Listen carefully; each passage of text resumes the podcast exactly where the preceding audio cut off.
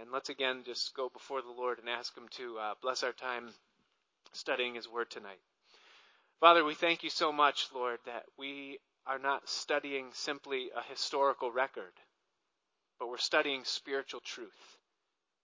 And we're not studying something, Lord, that just simply has power in the intellect, but has power to change lives. For you spoke in the beginning, light be, and light was. And Lord, as you speak these things into our hearts and into our lives, Lord, they have power to change and transform us.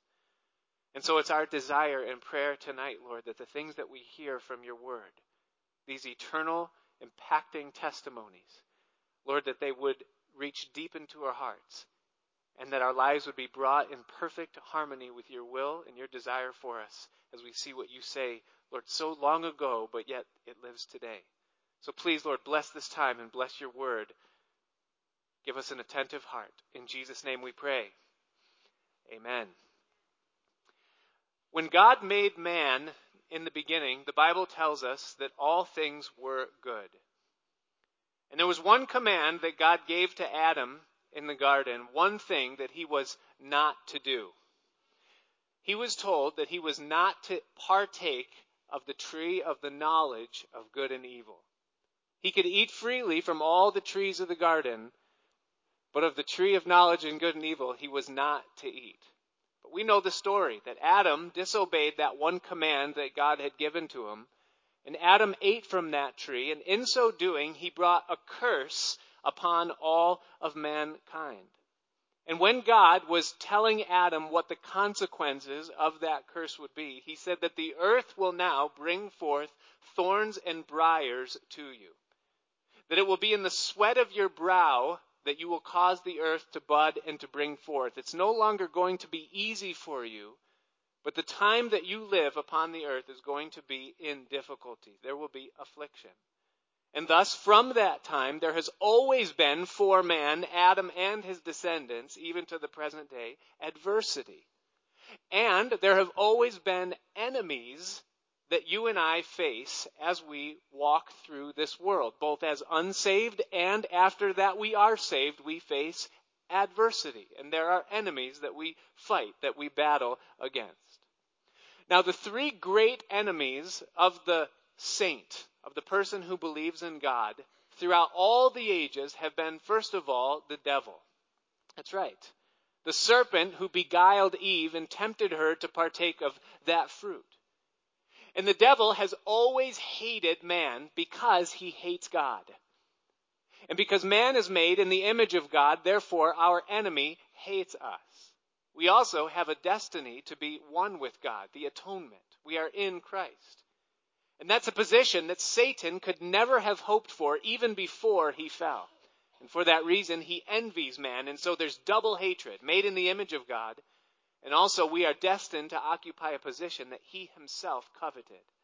And thus, Satan hates man. He's our sworn enemy, always has been, always will be the enemy of man.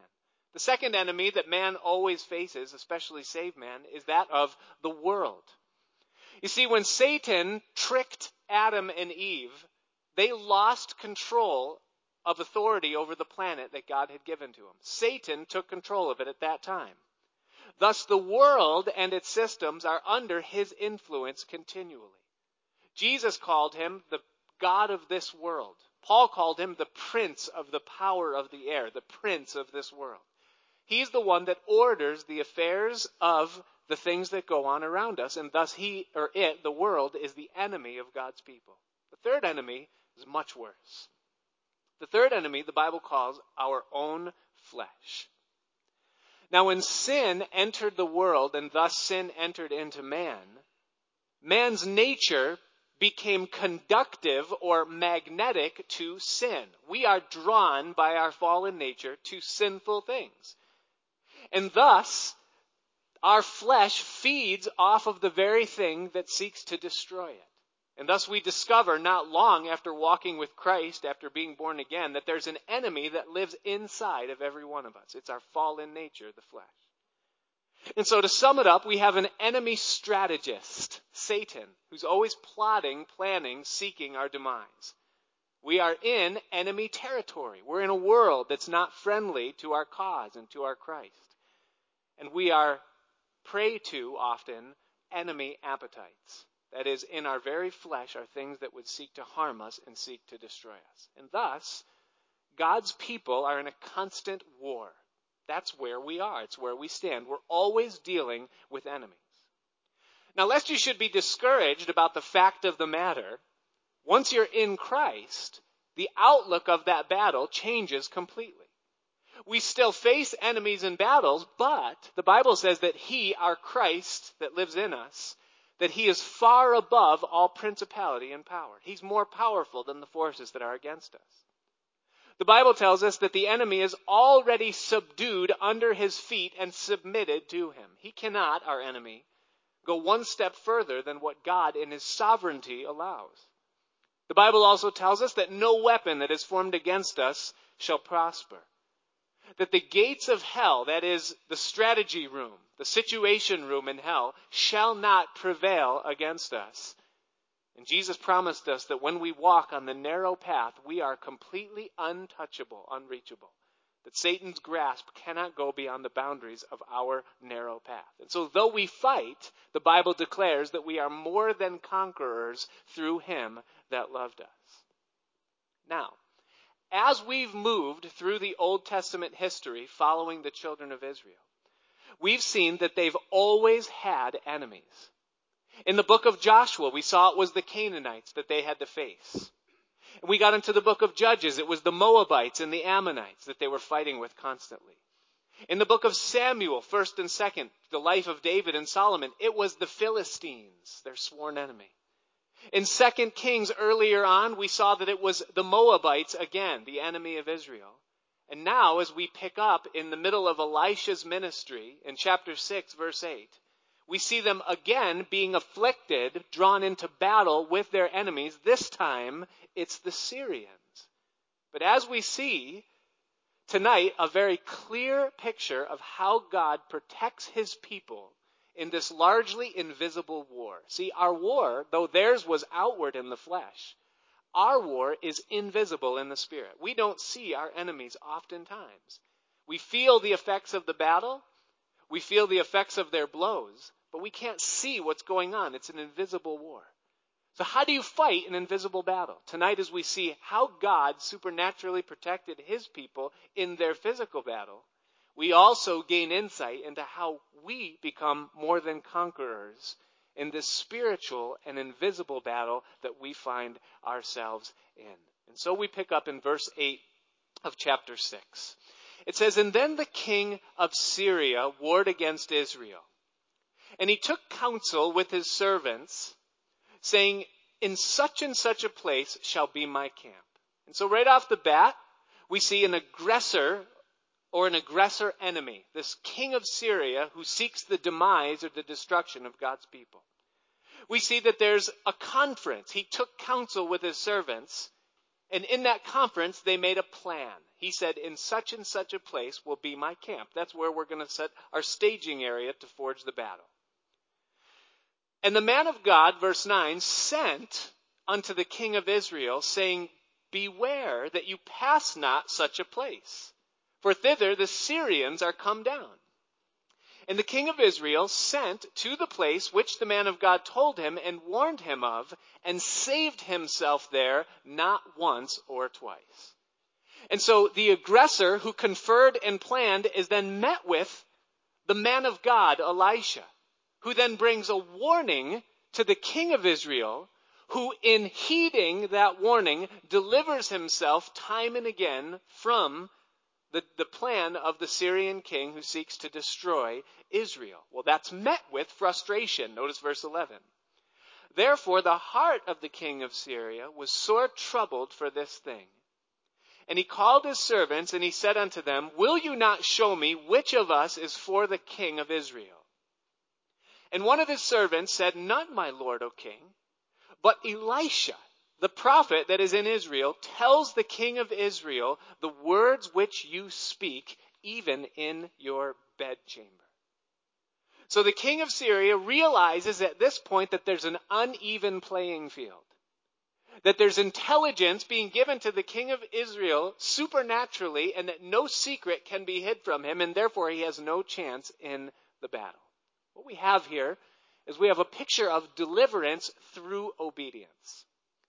The king of Syria in the story, he represents our enemy, Satan, the master strategist. The one who watches our moves. He sees the things that we do. He can't touch us, but he watches. He takes notes as he observes our life. And then he makes a plan. He sets an ambush. He watches the things that we do and he says, I know how I'll trip them up. And when they pass through this place, which is their very tendency, after I tempt them, I'll be able to take them down completely. Elisha in the story, he's a picture of our Savior, the one who sees. The faithful shepherd who's always one step ahead and aware of everything that both the enemy is doing, but even more so, what we are doing. Able to see what's going on. Well, the king of Israel, he's a picture of God's people. He's the leader and the representative of them. And so Elisha communicates the message to the king, and thus the king and his army is delivered from the hand of the enemy, and thus the people cannot be touched by the king of Syria. It's interesting to me that Elisha doesn't disclose the whole plan of the king of Syria to the king of Israel. He doesn't say, hey, he has set up an array for you in this time. He just simply says, don't pass by such and such a place. He gives to him essentially a one word warning. He says, don't go there. That's what he says.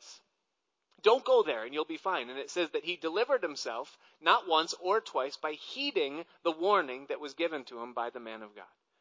Now that's exactly what Jesus does for us as he seeks to deliver us from the ambush of Satan. So often he gives us a one word warning that he uses or hopes will be enough for us that we be delivered from the onslaught that he's planning. 1 Corinthians 6:18 the Bible says flee sexual immorality. Fornication in the King James Bible that is sexual activity outside the bond of marriage.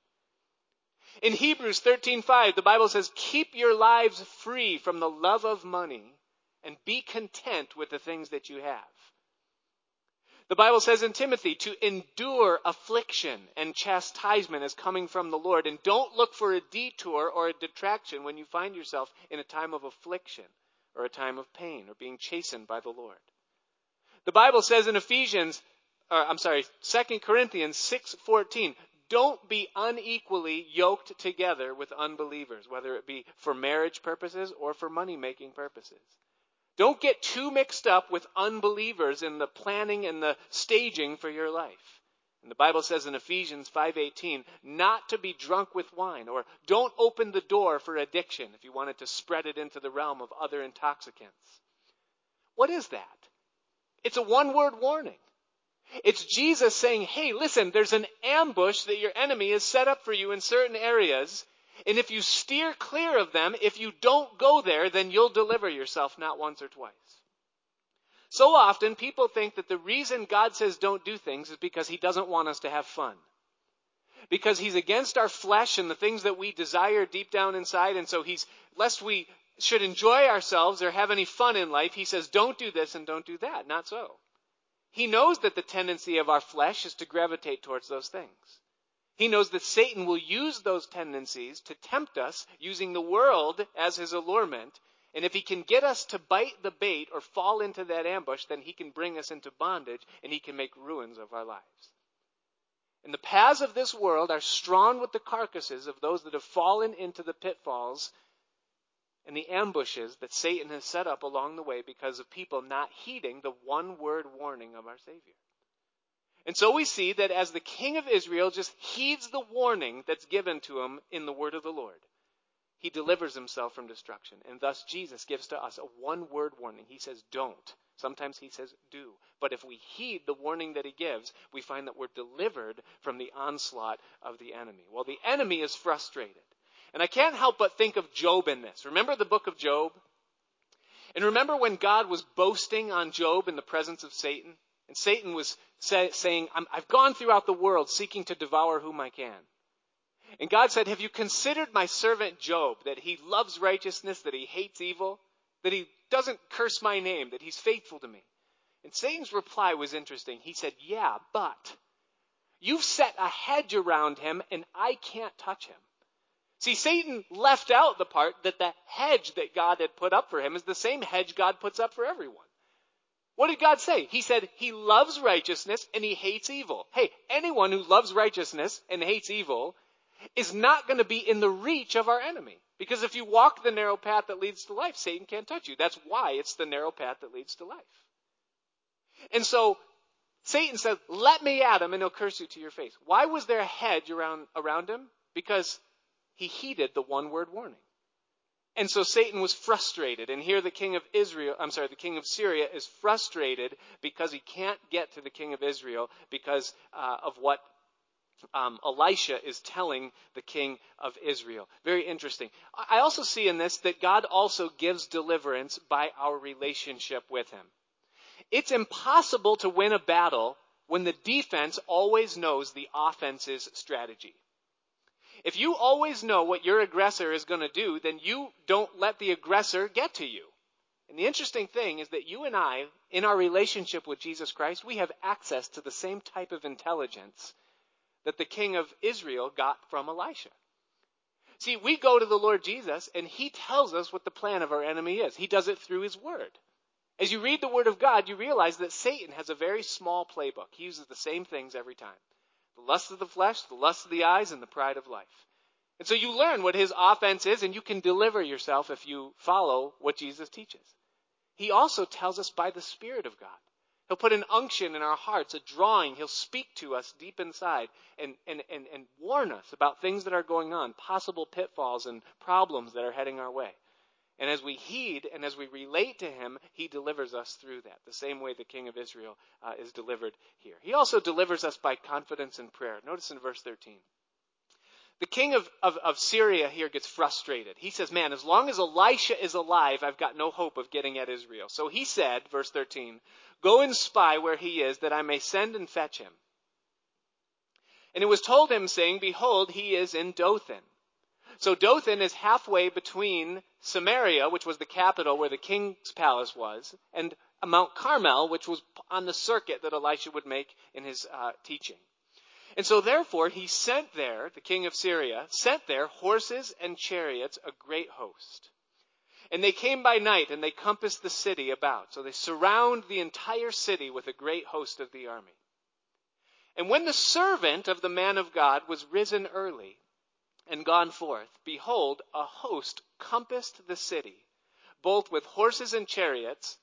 And his servant said unto him, Alas, my master, what shall we do? So put yourself in the servant's shoes for a moment.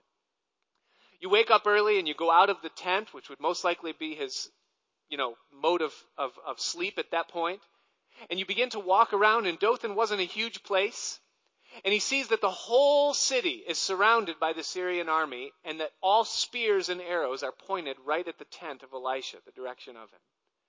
And the servant realizes that they're outnumbered by a lot. And so he goes back into the tent and he shakes Elisha awake and he says, What are we going to do? We're in big trouble here. And Elisha doesn't seem too troubled by it. It says in verse 16, it says that he answered, Fear not, for they that be with us are more than they which be with them. And Elisha prayed and said, Lord, I pray thee, open his eyes that he may see. And the Lord opened the eyes of the young man, and he saw, and behold, the mountain was full of horses and chariots of fire round about Elisha. So the reality of the situation as the servant sees it with supernatural sight is that it isn't just that there's a Syrian army that's surrounding Elisha physically, but behind them and in front of them, because they're surrounding Elisha, is a heavenly host of chariots of fire and angelic soldiers that have the Syrian army surrounded. So where the servant just sees that Elisha and the servant are surrounded, Elisha sees that it's not him at all. That it's the Syrian army that's been surrounded, and that he, in fact, himself is uh, safe. So, what's going on here? We have a new conference and a new plan. The king wants to take out Elisha. And then we have the dreadful sight of the servant as he sees that they're surrounded. And what Elisha gives to that servant is a word and a revelation. The word is fear not, because they that are with us are more than be with them.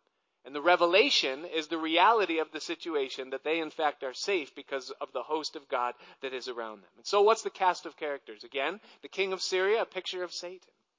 Elisha, again, a picture of Christ. And the servant who can't see is a picture of you and me. How often, just like us, we only see the visible and the tangible that's going on in our lives, and we make our assessments of a situation based upon what we can see going on around us. And so here's what it looks like. You're going through life and you're just trying to obey God and you're doing the best that you can and you're trying to walk the narrow way and you know you're not perfect. And all of a sudden, all at once, it seems like you're completely surrounded by the enemy.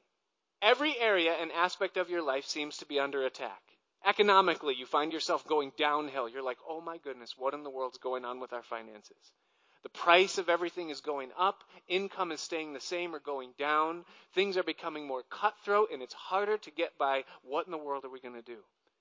And at the same time, then you notice that things start to fail in your health or in the health of your family, and you realize that the expenses and the complications that are related to those things are, are vast, that they're enormous, seemingly insurmountable.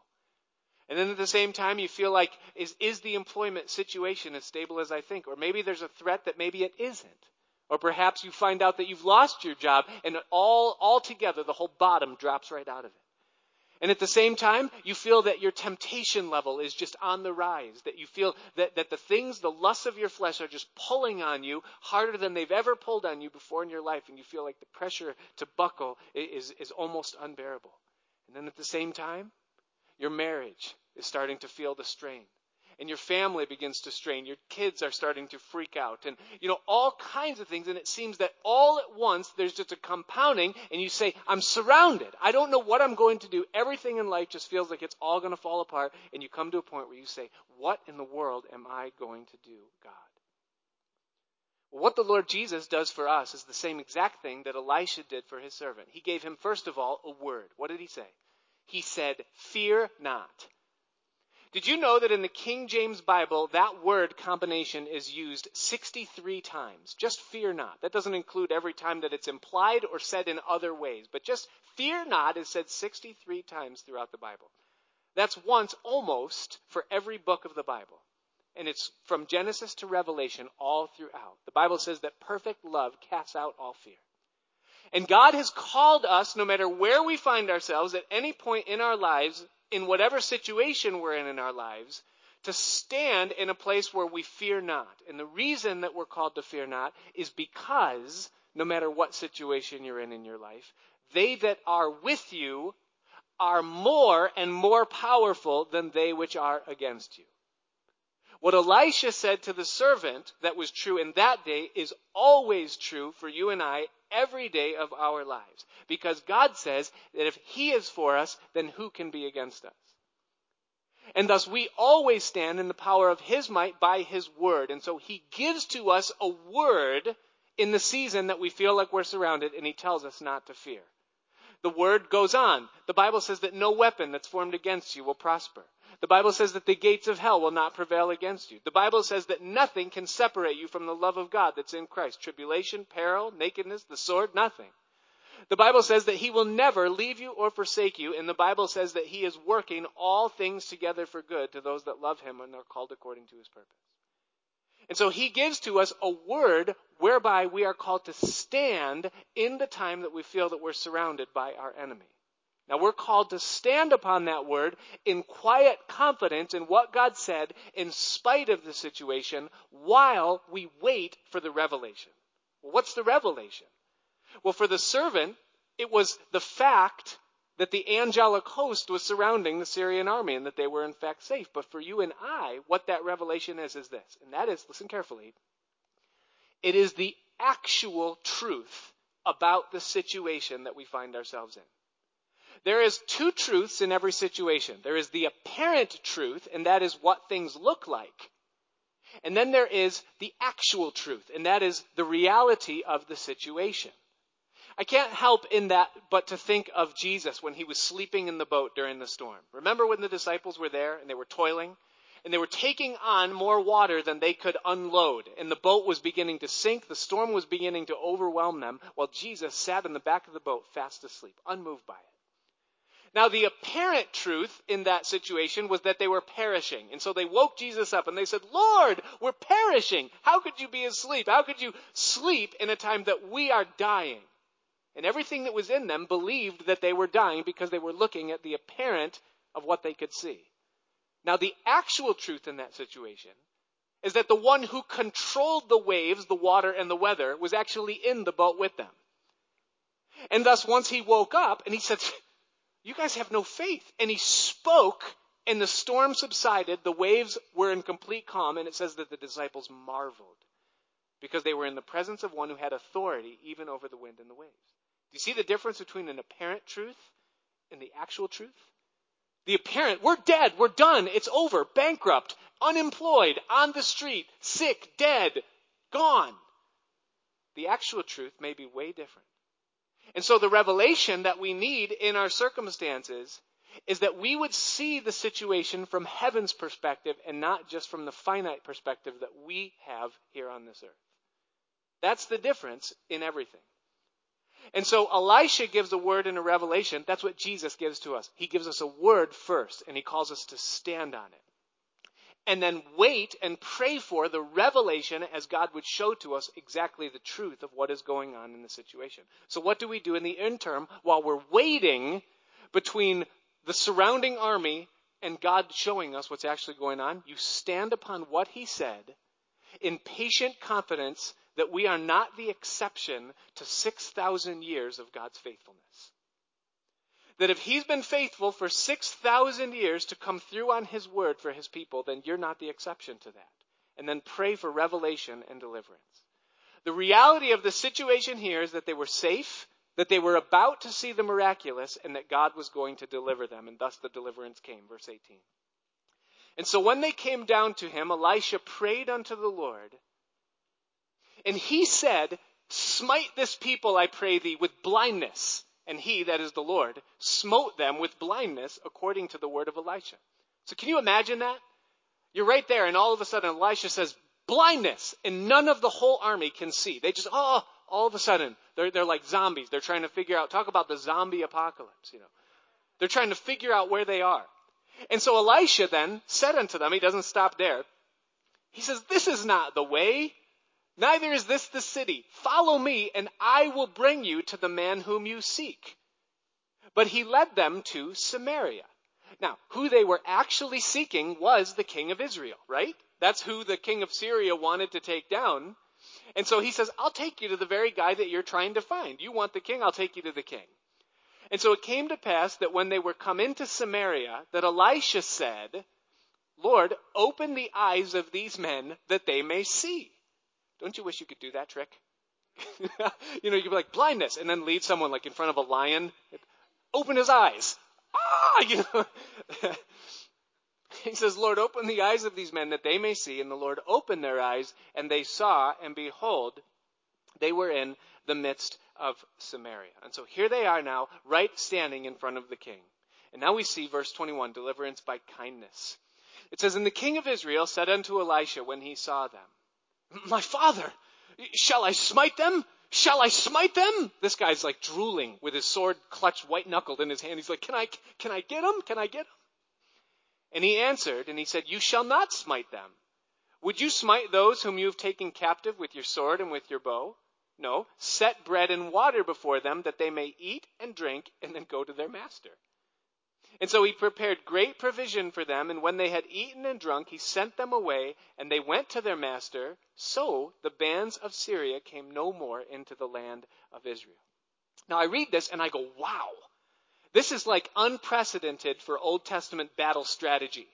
I mean, here you have the whole host of an enemy army surrendered, brought before you, vulnerable, and he says, no, don't kill them, feed them, and then send them home to their master. But look at the outcome of the action. It says that the bands, the raiding bands, came no longer into the coast of Israel. So in other words, an unconventional method yielded a positive outcome. You wouldn't think that kindness would bring forth the solution, but we see that it did. So you say, well, what are you saying to us now? If we follow the thought progression, the king of Syria, picture of Satan, these people a picture of God's people. Are you telling us that we're supposed to be kind to Satan? Is that, is that the application of this thing? No, no, no, no. That's not the application. But here's what the application is. Is that you are to be kind to the agents of Satan. See, Satan is the or the adversary. He's our enemy, but he uses agents in order to get into us. Now, for some of us, that's your boss. Satan is working on your boss and he's using him to try to get to you. For some of you, it's your spouse. Satan is working on your spouse and they've actually become the agent of Satan to try to harm or wound or hurt you. For some of you, it might be your kids or a neighbor or someone in your life, you know, an adversary of some, something. They're the agent of Satan. Now listen, please don't go to work tomorrow and tell your boss, hey, my pastor said you're the agent of Satan. And don't say that to your wife, you know, either, please, or your husband. Don't say, hey, Pastor Nick said you're the agent of Satan. No, don't, please don't do that. It'll be counterproductive uh, to what you want to do. But what is the fact? Here it is. Ephesians chapter 6, verse 12, the apostle Paul talking about our spiritual fight. He said this word, that we wrestle not against flesh and blood in other words, our fight is not against the people that Satan is using to try to upset or offset us. Our real enemy is not the people that he is using, but rather they are the agents that he's using in his attack. He, are, he is the aggressor, they are the instrument. And so the people on your job, the people in your family, they are not your enemy. They're being provoked by your enemy, and Satan is lying to them about you, and thus he's able to use them against you. Now, what did Jesus tell us we're to do? How are we to handle those agents of Satan in our life? He said, turn the other cheek. He said, bless those that curse you. He said, pray for those that despitefully use you. He said, love your enemies. Now we look at that and we say, that's unconventional. It doesn't make sense. Nobody does that. That's just not the way things work in this world. But what's the result of you and I obeying that command and showing kindness to those people that Satan is seeking to use against us? What it does is that it exposes the lie that Satan has fed them to turn them against you. And thus they realize, like, hey, you know, this person really doesn't have it in for me. And maybe they're not as bad as I thought. And what you've done is you've removed them as an arrow from Satan's quiver. He can no longer use them to fight against you. And that's exactly what happened in the text. See, the raiding bands, they were the ones that were just like, hey, we hate Israel. We're going to go in and wipe them out. But after this, it says that the raiding bands, they came no longer into Israel. They said, hey, what do we have against them? They've got nothing obviously and evidently against us. They fed us and let us go when they had us licked. And so the strategy is deliverance by kindness, and it's what Jesus teaches us. Now, in every way that God delivers Israel, whether it's through obedience, as we see here in the text, whether it's through confidence and prayer, as we saw in the text, or whether it's through the kindness that we show to those that Satan pits against us, it's the same way that God delivers us in our day against the things that we face. However, because we're still in the world, and we still have the world and the flesh and the devil looking at us, that deliverance never lasts long. And thus, as we look at verse 24, it says, It came to pass after this that Ben Hadad, the king of Syria, gathered all his host, and he went up and he besieged Samaria.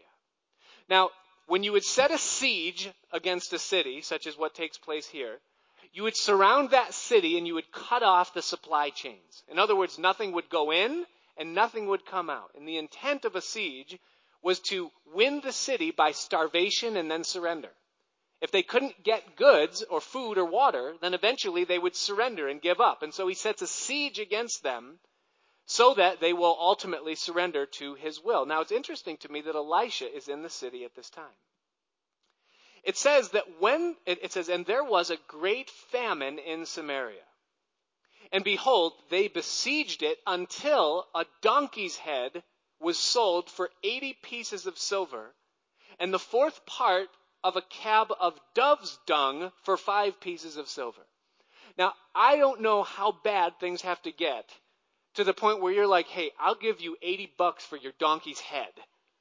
so that I can make a stew or just a fear factor meal out of some of those parts. I don't even know what they are, but I will give you $80 if you would just let me have the head that's left over after you've eaten the rest of your donkey. You don't eat donkeys. But it was worse. Hey, uh, remember your pet dove? Remember Finchy in the cage? If you would just give me a quart of dove poop, I'll give you five bucks. I mean, it got that bad that they were eating things that you and I would never even think about eating. That's how bad the, the famine was because of the siege that the king of Syria had set against them. Now it was worse. Notice this. It says in verse 26 that, and as the king of Israel was passing by upon the wall, there cried a woman unto him, saying, Help, my lord, O king. And he said, If the Lord do not help thee, whence shall I help thee? Out of the barn floor or out of the winepress? So sarcastically, he looks at her and he replies and he says, Hey, I don't have anything in my own cupboard and you're asking me to give something to you? And if the Lord's not going to help you, how can I? And so the king said unto her, What aileth thee? What's your problem? And she answered, This woman said unto me, Give thy son that we may eat him today, and we will eat my son tomorrow. So we boiled my son, and we did eat him.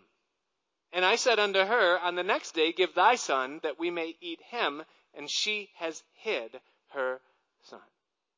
Now, how bad is it when you're eating your own children? But that's not the worst part of this story.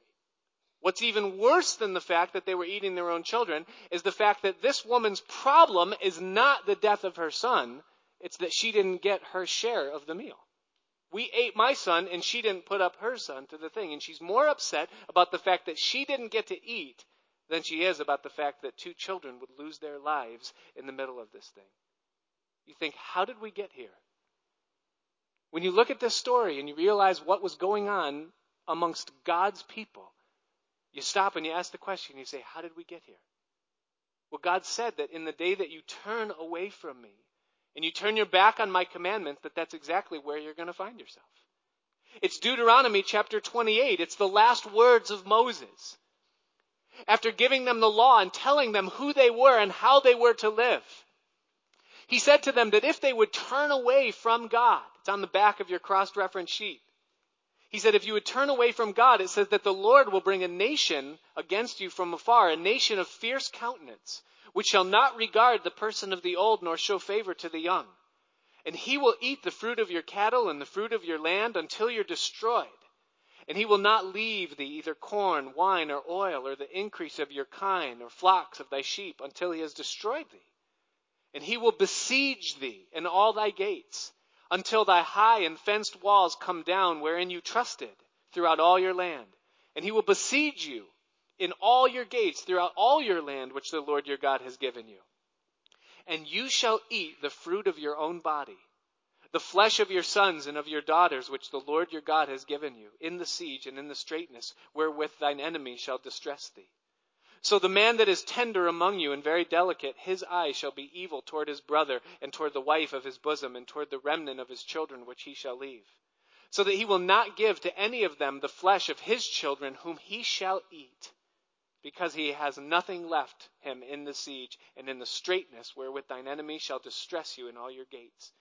The tender and delicate woman among you which would not adventure to set the sole of her foot upon the ground for delicateness and tenderness her eye shall be evil toward the husband of her bosom, and toward her son, and toward her daughter, and toward her young one that comes out from between her feet, and toward her children which she shall bear. For she shall eat them for want of all things secretly in the siege and in straitness, wherewith thine enemy shall distress thee in thy gates. God said that if you turn from me, that's where you will end up, and it didn't take long. Because we see them, they've turned from God, and now they're in that place where human life is less important to them than the meal that they're going to receive next, and they're willing to kill their children for it. Now, this tells us a couple things. First of all, it tells us, and let this speak personally to your heart, that you and I are capable of even the grossest sin. If a woman in Israel is capable of taking her son and eating him for a meal, then it should warn us that under the right circumstances or absent the grace of God, you and I are capable of committing the most wickedness of acts. And it's true. It's true. If it weren't for grace and opportunity, you and I would be the most wicked. And let that sink in without me developing that any further. Realize the fact of the matter. That that sin that you think is the worst that you would never do, you are capable of doing it. That's the testimony of the Bible. Jeremiah 17:9 says the heart is deceitful and desperately wicked above all things. Who could know it? That magnifies the grace of God to me in such an incredible way because he sees what's in man and yet he's still willing to die in our place. It also tells me that what they were doing in their day is no different than what we do in ours. This is no different or no less punishable than what we call legalized abortion in, in our country today. Only, in my opinion, I feel like what they were doing is not as bad. Because they were doing it out of starvation. We do it in the United States of America because it's inconvenient.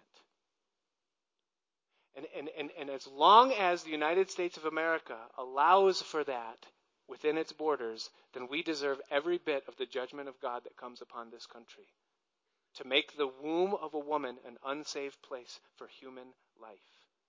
Now, I realize that in, in, a church like ours, or even in a room like this, and in the day that we live in, that there's probably someone here that, that, that they look into their past, whether it's male or female, and that's something that you wear, that, that's something that, that's on your life. And you need to know this. You need to know that that is not the unpardonable sin.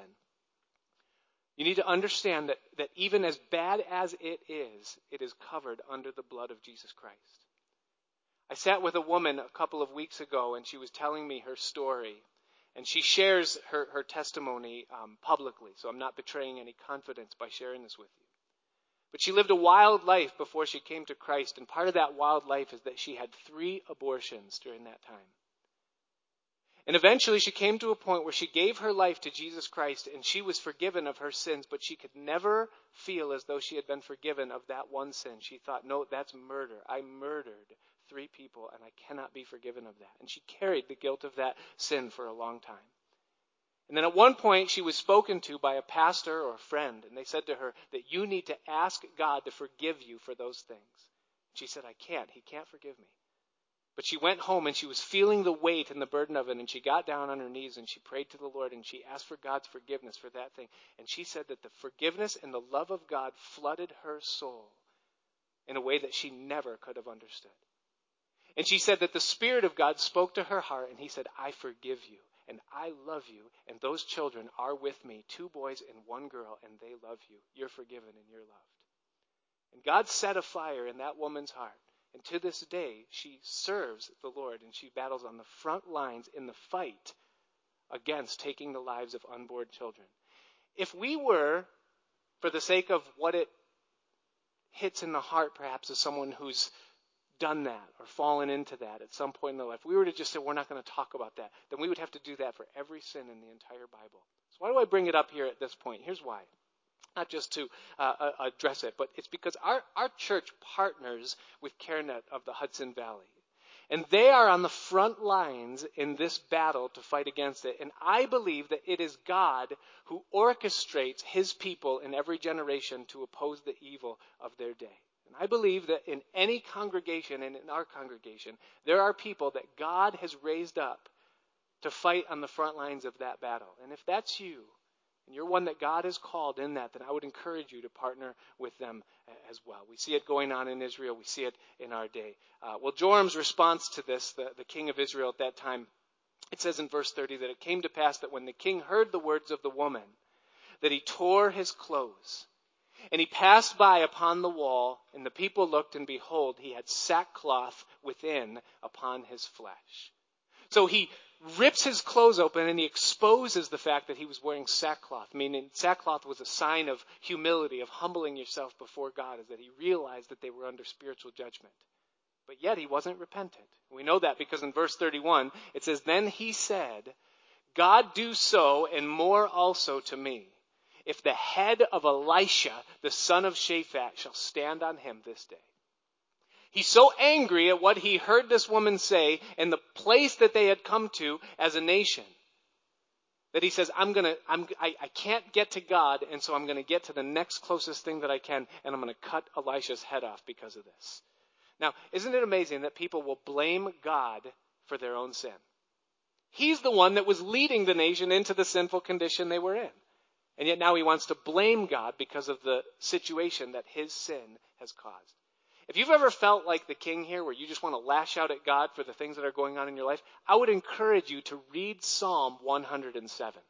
That's a great psalm that, that expresses the truth about that kind of sentiment. Anger at God because of things that are really uh, your fault. An interesting um, text. So it says, But Elisha, now I love Elisha, he sat in his house. And the elders sat with him, and the king sent a man from before him but before the messenger came to him, he said to the elders, See ye how this son of a murderer, Jehoram was the son of Ahab. Remember, he had killed um, Naboth when he wanted to take his vineyard. See how this son of a murderer has sent to take away my head? Look, when the messenger comes, shut the door and hold him fast at the door. Pin him behind the door when he comes. Is not the sound of his master's feet behind him? So when the messenger comes, just hold him fast with the door and just wait because uh, Jehoram the king is coming right behind him. And it says that while he yet talked with them, behold, the messenger came down unto him.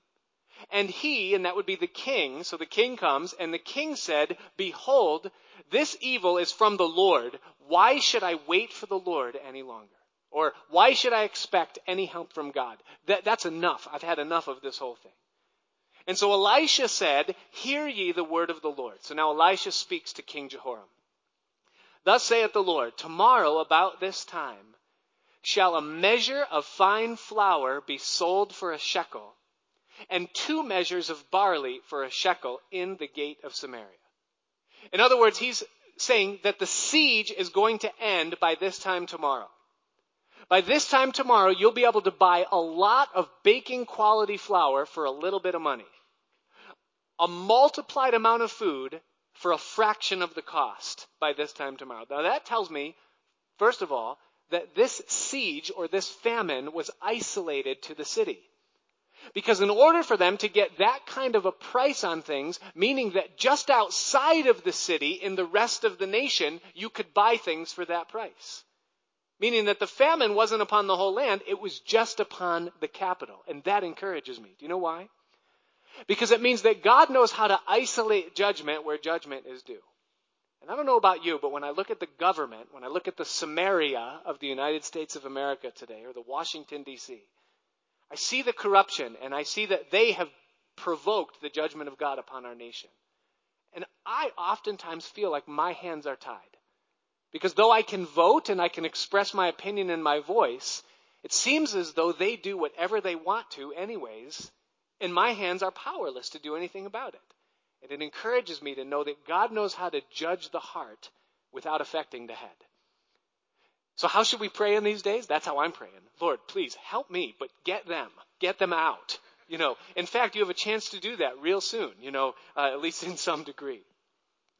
And so he says that the, the, the, um, the siege will be over. Then a Lord, verse 2, on whose hand the king lead, answered the man of God, and he said, Behold, if the Lord would make windows in heaven, might this thing be?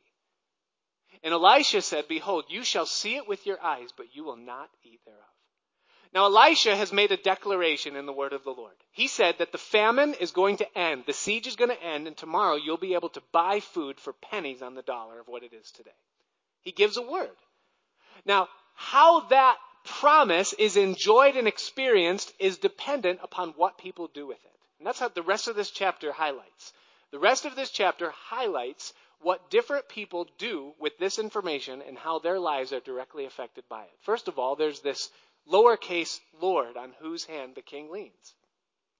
It says that he scoffed at the promise of God. He said, if God would open windows in heaven, that's impossible. It can't be that, that that would happen. He assessed the situation and he said, the siege is too strong, our armies are too weak, and we don't have enough resources in this city that even if God would open windows in heaven, that that's even possible.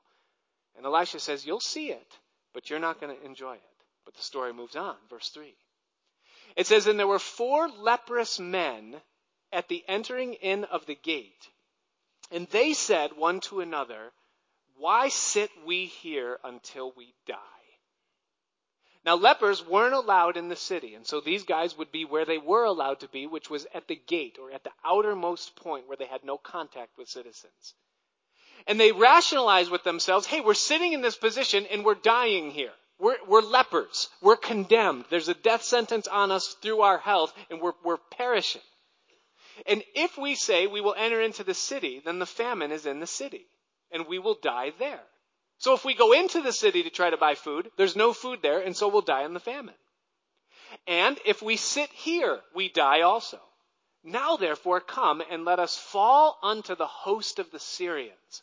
Let's defect from Samaria, from the king here, and we'll go into the camp of the Syrians. If they save us alive, we shall live. And if they kill us, we shall die.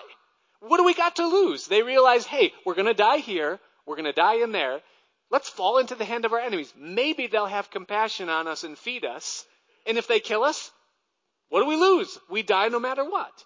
And so it says that they rose up in the twilight to go out unto uh, the camp of the Syrians. Now, it's interesting to me that these lepers didn't even hear the word that Elisha had spoken. They had no idea that the famine was about to end and that they were about to experience, uh, you know, food and provision in that way. But there was no hope for them where they were, and, and they weren't going to eat no matter what. And so they asked the question, why should we sit here till we die? And what this represents is four men condemned that were willing to operate in faith. And so they rose now, there is a difference, understand this, that there is a difference between believing and having faith. To believe means that you nod your head.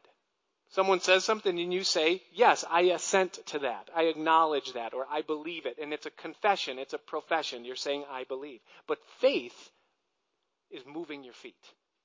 Faith takes action on with it. Now, there's a third category, and that is presumption. And presumption is to move your feet with your eyes closed. And that's not what they're doing here. These guys are operating in faith. But the Bible says that without faith, it is impossible to please God. And so to believe and yet live in hopeless despair for you and me, that's not faith. To say that we believe but yet never to pray or to seek God, that's not faith. We're acknowledging something but we're putting no action behind it. To say that we believe, but to not move in obedience to God and to His Word, that's not faith. And to say that we believe, but yet never employ the Spirit's power to discover what He made us for and His purpose for our lives, that's not faith. But we want to please God in faith. These guys do. They say, why should we sit here till we die?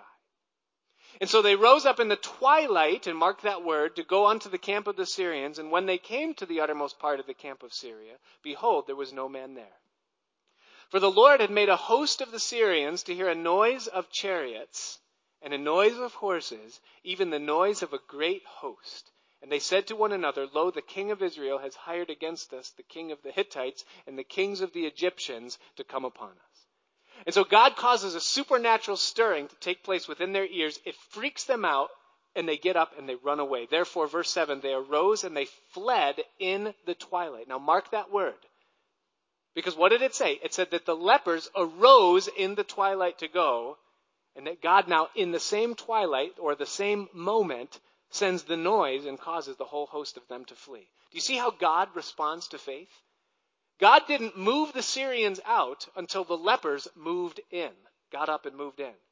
So often people say, well, I would do something. I wouldn't sit here until I die if God would just simply open the door or move the way. Listen, no, God says, you move and then I'll open the door. At the same moment they arise, God moves them out. And so they left their tents and their horses, their donkeys, even the camp as it was, and they fled for their life. And when these lepers came to the uttermost part of the camp, they went into one tent. And they did eat and drink and they carried thence silver and gold and raiment, and they went and hid it.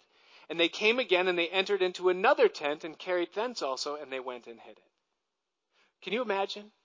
You go out into the camp and you're like, oh, we're starving. And you unzip, there's no noise. You unzip one of the tents and you see a chicken pot pie. Fresh baked, just sitting there right on the table. And you look left and you look right and you're like, come on.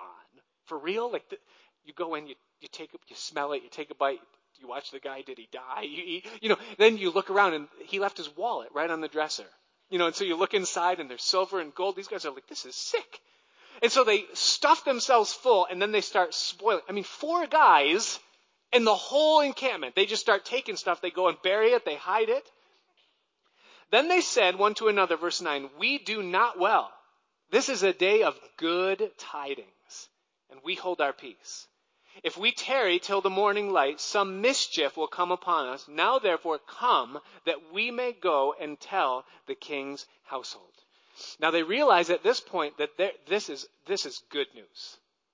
This is a story of sinners who leave Sin City because they're dying there. And they find life and salvation waiting for them. Literally a table set in the presence of their enemies.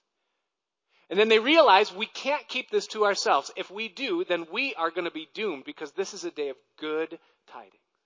Now, these guys have found the solution to the siege, to the enemy, to the cannibalism, to the starvation, to the sackcloth, to the anger, to the hopelessness.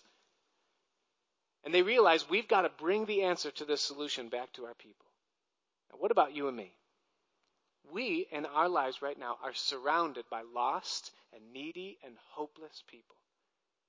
And you and I have the answer. We have the thing that the world needs for the problems that it has. And God has called us to be the channel or the riverbed through which the message or the good tidings of the gospel of grace is brought to the world.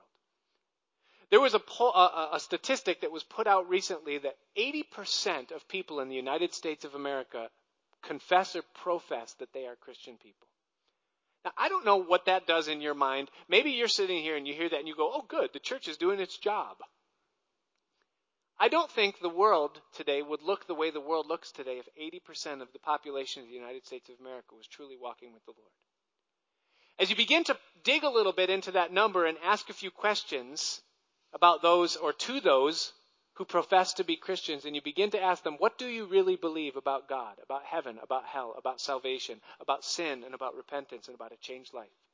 That number quickly subtracts, and you realize, well, these people profess to be Christians, but they're not actually Christians because what they believe is not in line with what God says it means to be a Christian. I don't know if you read this, this just came out yesterday. The title of the article is Pope Francis, Evolution and the Big Bang Theory Are Real. Listen to this. It says Pope Francis has told an audience at the Vatican saying God was not a magician with a magic wand. The Pope's remarks on Monday to the Pontifical Academy of Sciences appeared to be a theological break from his predecessor, Benedict the whatever, the strong exponent of creationism. Listen to this. The Pope said the Big Bang that today is considered to be the origin of the world does not contradict the creative intervention of God. On the contrary, it requires it. When we read in Genesis the account of creation, we are in danger of imagining that God was a magician, complete with a magic wand that can do all things. But he is not. Do you hear that? The Pope, who leads however many millions of Catholics in the world and in the United States of America, just said that God is not capable of doing all things. Now, when we were kids and someone pretended that they could do all things, we would say, Who do you think you are? God? Well, the Pope is saying even God is not God because he can't do all things. Now, what does that do to those that profess to be Christians, that call themselves Catholics, but yet they adhere to the teaching that God is not who God said he is? What happens to that 80%? You realize that it isn't even close to 80% and that the actual number is probably something more like 5 to 10% of the people in this country that are actually saved. Well, the question is, who's reaching them with the message of salvation? The Bible says that God has called us to be the ambassadors of that message to a lost and dying world. That's what we're called to be. We have the answer. What has God done for us? This isn't good what we're doing here, these lepers said. We've got the answer. We've got what everyone else in the city is hungering and needing. God has called us to be that riverbed that brings us. Some of us have dried up. We're a riverbed that's dry. Some of us have frozen up. We've frozen at the mouth like an Arctic river. We have the answer, but we're withholding it from giving it to them. God says He's committed unto us the ministry of reconciliation. Well, verse 10, it says, So they came and they called the porter of the city, and they told them, saying, We came into the camp of the Syrians, and behold, there was no man there. Neither voice of man, but horses tied and donkeys tied, and the tents as they were. And he called the porters, and they told it to the king's house within. And the king arose in the night, and he said unto his servants, I will now show you what the Syrians have done to us. They know that we are hungry. Therefore are they gone out of the camp to hide themselves in the field, saying, When they come out of the city, we shall catch them alive and get into the city. It's the old abandon the camp trick. And one of his servants answered and said, Let some take, I pray thee, five of the horses that remain, which are left in the city. Behold, they are as all the multitude of Israel that are left in it. Behold, I say they are even as all the multitude of the Israelites that are consumed. Let us send and see. Hey, if we send five horses, he has the same rationale as the lepers. If we send five horses, and you're right, and they kill our horses, we've lost five horses, but at least can we send someone to see? Aren't you thankful for the voice of reason? So they took therefore two chariot horses. The king says, all right, you can take two. And the king sent after the host of the Syrians, saying, Go and see. And so they went after them unto Jordan, and lo, all the way was full of garments and vessels which the Syrians had cast away in their haste. And the messengers returned and told the king. And the people went out, and they spoiled the tents of the Syrians. So a measure of fine flour was sold for a shekel, and two measures of barley for a shekel, according to the word of the Lord. Listen, no matter what God says, you can't stop it from coming to pass.